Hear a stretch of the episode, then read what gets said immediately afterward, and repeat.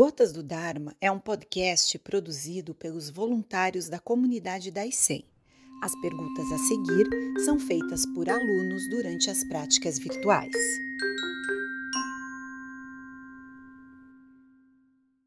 Sensei, dar tudo de si pode gerar uma cobrança excessiva? O que seria uma cobrança excessiva, não é? Você dá tudo de você e não pensa se está se cobrando ou não. Se você estiver se cobrando, está, de novo, colocando sua mente analítica, crítica, uh, discriminadora a respeito de você mesmo. E dar tudo de si significa dar sem pensar, não? Se você observa uma luta de sumô, por exemplo, os dois contendores estão em um círculo e a tarefa é colocar o outro contendor fora do círculo ou fazê-lo perder o equilíbrio, cair de costas ou precisar se apoiar no chão. Naquele momento, não há muito o que pensar, tem que dar tudo de si. Se você colocar em reserva parte da sua energia e o seu contendor não fizer isso, ele o expulsará do círculo. E é interessante observar que, às vezes, é, grandes lutadores já apareceram que não eram muito pesados ou muito grandes e havia diferenças de dezenas de quilos entre um e outro. E alguns desses contendores, lutadores menores, foram muito bem-sucedidos, derrubando e expulsando homens de dezenas de quilos mais do que eles do círculo. Você diria que isso seria tecnicamente impossível, mas a quantidade de energia, determinação, confiança e técnica é capaz de superar grandes diferenças.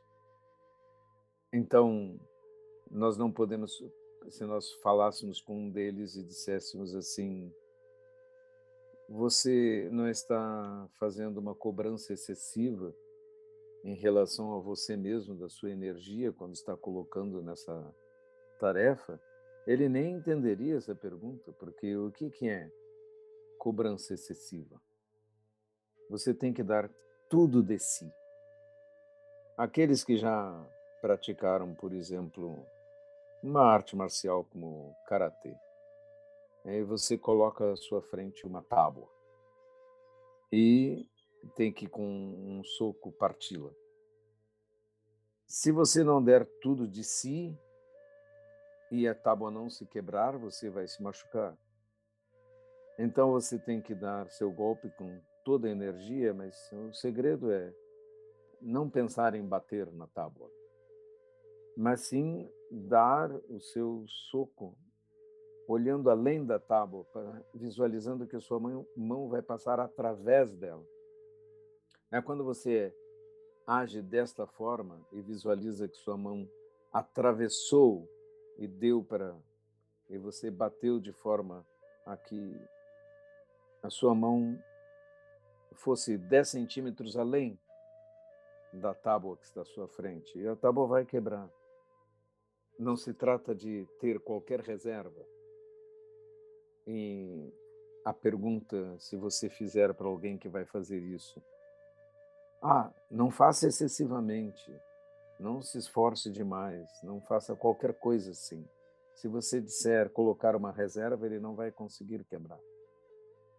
Ele tem que colocar tudo de si naquele momento para que a sua mão atravesse a tábua. E aí a tábua pode quebrar.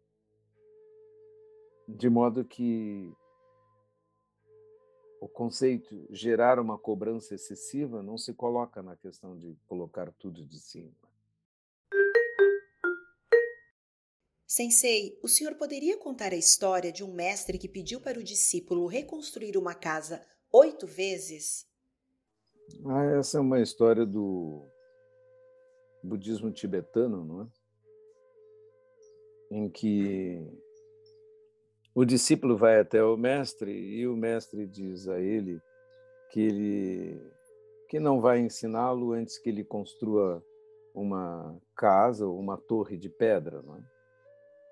E o discípulo começa a carregar pedras e afanosamente constrói a, a edificação pedida. E quando chega até Marpa e diz está pronto, a Marpa diz assim, ah, eu devia estar bêbado quando lhe pedi para fazer isso. Para que isso? Desmonte tudo isso. Leve as pedras de volta para o lugar. E o discípulo faz. E vai até o mestre e diz que fez. E o mestre disse, eu não sei por que eu lhe disse isso, mas, por favor, construa aí novamente. E isso se repete oito vezes. A cada vez que ele constrói, o mestre manda destruir. E cada vez que ele destrói, o mestre manda ele construir de novo. E se recusa a lhe dar outros ensinamentos antes disso. Eu imagino que a história tem talvez algum exagero. Ela é altamente simbólica do fato de que o discípulo tem que abandonar a si mesmo e a sua as suas ideias a respeito de certo, errado, o que vou fazer, como vou fazer, etcétera, e entregar-se completamente. E enquanto o discípulo não se entregava, ele não ensinou. E durante esses oito construções e reconstruções, ele só estava esperando que o discípulo cedesse completamente sua, sua mente, que perguntava, esse mestre está maluco, eu vou desistir disso, por que, que eu construo? E depois ele manda destruir, ele não sabe o que ele quer, ele é doido. Enquanto o discípulo estava pensando essas coisas, o mestre não achava que ele estava pronto. E por isso ele manda construir e destruir, construir e destruir, até que o discípulo desista de si mesmo. Essa questão de desistir, desistir de suas próprias opiniões, né? Da sua visão sobre o mundo, é essencial para poder aprender, porque não existe o aprendizado possível enquanto a cabeça está cheia de ideias, né? Então é necessário esvaziar-se. O que Marpa estava fazendo com Milarepa era tentando fazer com que ele se esvaziasse completamente de suas ideias, né? de, seus, de suas ideias a respeito de tudo. No momento em que ele, provavelmente lá na oitava construção, eh, pensou, eu vou fazer isso o resto da vida. Eu, Marpa vai me matar aqui, construindo e desconstruindo, construindo e demolindo. Ele vai fazer isso comigo. E eu vou fazer isso até o fim da vida porque assumi que eu sou aluno dele mesmo.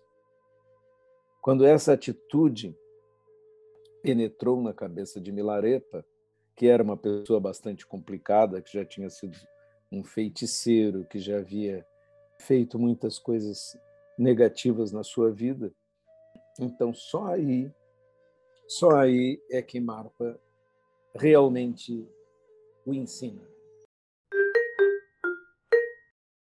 Sensei, como fazer para não procrastinar? Muitas vezes começo várias coisas ao mesmo tempo e deixo sem acabar. Começo a ler um livro e não acabo. Me empolgo com uma coisa, depois paro e começo a fazer outra. Acho que eu também tenho essa tendência, né? Então, você tem que ter metas, né? Eu vou fazer isso e vou acabar isso. Estabeleça metas para você e... Um bom, uma, uma boa maneira também é conseguir pessoas que vão cobrar você. Pouco tempo atrás eu estava acabando um livro e ficava hesitando sobre determinadas decisões a respeito dele. Então eu pedi ajuda para dois bons amigos para que criticassem e fizessem sugestões, né? Então, naturalmente, eles passaram a me cobrar. E rapidamente nós eh, terminamos a tarefa, porque estava sendo cobrado. Não confie apenas em você mesmo. Nós eh, somos sangha e, portanto, temos que também eh, usar do apoio dos outros. Né? O símbolo da soto zen é o pinheiro, né? Porque os pinheiros, quando nascem próximos uns dos outros, ficam retos. Mas se eles ficam sozinhos, eles ficam tortos. Então, nós precisamos dos outros ao nosso, ao nosso lado para nos incomodar um pouco. E tudo isso faz com que nós possamos prosseguir em frente. Nós não precisamos confiar apenas na nossa própria força. Né? Então, você está lendo um livro, coloque o livro num lugar e diga, eu tenho uma pilha separada, né? No momento ela tem é, quatro livros. Então, são quatro livros que eu preciso acabar. Então, cada vez eu vou lá e pego na pilha e vou terminar a, a pilha, né? E, é claro, aparece outro livro que eu coloco na pilha, etcétera. Então, é sempre uma... uma tarefa sem fim, mas uh, aquela pilha está ali me cobrando. Né? Aí tem um livro em cima, o primeiro livro que eu preciso acabar. Então, crie estratégias para você mesmo, para não procrastinar, porque essa é uma tendência muito humana. Se estamos livres, não é? A gente procrastina. Nós também temos que aprender a viver à toa. Então, existe um momento de estar à toa. E nesse momento que você está à toa, você está praticando ficar aqui, neste momento presente, completamente. E isso não é um tempo desperdiçado. O tempo de sair para dar uma caminhada não é um tempo desperdiçado, é um tempo que você usa para que seus pés toquem a terra, esse milagre de sermos capazes de andar, né? E de olhar, de ver, de ouvir. E isto já é a própria vida. Ser capaz de usufruir da vida sem nenhum objetivo. É realmente viver. Sensei, qual o correto? Dar tudo de si em tarefas que lhe agradam ou nas que não lhe agradam? Na verdade, nós não podemos colocar isto nas coisas, né? Nas tarefas. Dizer isto me agrada, aquilo não me agrada. Nós não podemos colocar essas coisas. Se nós colocarmos essa distinção, estamos de novo classificando as coisas. Então, não pode existir tarefas que me agradam, tarefas que não me agradam. É simplesmente não pense. Não pense na tarefa, simplesmente a faça. Né? É a tarefa que está ali, que bom que tem uma tarefa. Seja qual for, você simplesmente a faz. O segredo é não ficar pensando. Eu gosto disso, não gosto daquilo. Essa ideia, gosto ou não gosto, é uma ideia muito ruim para viver. Porque nós vivemos apesar dessas nossas opiniões de gosto ou não gosto. Após a cessação dos pensamentos, durante o zazen, a respiração se torna mais evidente para mim. Então, surgem novos pensamentos de dúvida. Devo deixar que a mente repouse na respiração? Estou praticando simplesmente shamatha quando isso acontece? Não se concentre em nada, não pense em mente repousando na respiração. Não fique observando coisa alguma. É, qualquer pensamento que se apresente, não importa se seja conceitual ou não, volte para o momento presente. Não pense, vou repousar minha mente na respiração. Que mente é essa que está repousando? E que mente é essa que está observando a mente que está repousando? Não faça isso, você vai entrar em loops sem fim. Simplesmente retorne ao momento presente e fique aqui. Qualquer pensamento que apareça, deixe que ele flutua, vá embora e volte para cá. Não lute com eles, não os critique. Não observe sua meditação. Não a classifique como boa ou ruim. Não faça nada. Não faça absolutamente nada. Sensei, como dar tudo de si e evitar o excesso de autoconfiança? Eu não sei como alguém pode ser muito autoconfiante, né? Porque nós estamos sempre falhando, né? Quem é perfeito? E para se sentir autoconfiante. Não conheço pessoas perfeitas que são autoconfiantes. Né? Às vezes, meus próprios alunos me apontam alguma falha que eu percebo. Ah, sim, é, realmente, eu tenho esta falha. Isso é muito bom. Então, não precisamos ser autoconfiantes. É melhor que nós tenhamos sempre dúvida, né? Vamos lá, fazemos o melhor que podemos, mas vamos falhar. Isso não tem muita importância, porque nós vamos ser esquecidos também. Todos nós vamos ser esquecidos. Não importa muito bem o que a gente faça, com o tempo nós seremos olvidados. Não é? Não tem muita utilidade ficar pensando, eu vou fazer isso para ser conhecido ou deixar uma marca. Uma vez um homem me disse que o objetivo na sua vida era deixar uma marca. Né? Para que deixar uma marca? Todas as marcas serão apagadas ao fim e ao cabo. Não tem importância. O que a importância que tem é se fazemos coisas que melhoram o mundo, que ajudam outras pessoas, se fazemos a tarefa do Bodhisattva. Se fazemos a tarefa do Bodhisattva, que bom. Aí o mundo será melhor, a nossa vida terá sentido, mas querer ser lembrado pela sua tarefa ou ficar confiante com ela não tem nenhum sentido especial. É pura ilusão. Sensei, no livro Arte Cavaleiresca do Arqueiro Zen, há um mestre em arqueria. No seu livro Pico da Montanha, há um professor de Budô. Como encontrar um mestre sério como esse para praticar uma arte? Vá até os mestres disponíveis e os observe. Né? Não aceite um mestre imediatamente. Né? Sempre o observe um pouco para saber, esse é meu lugar, esse é meu professor. Como dizer, ah, este é o um mestre adequado para praticar uma arte. Isso é um pouco difícil. Né? Se estivermos em um lugar onde há um mestre, isto é realmente uma grande bênção. E, mas não é nem um pouco fácil. Realmente.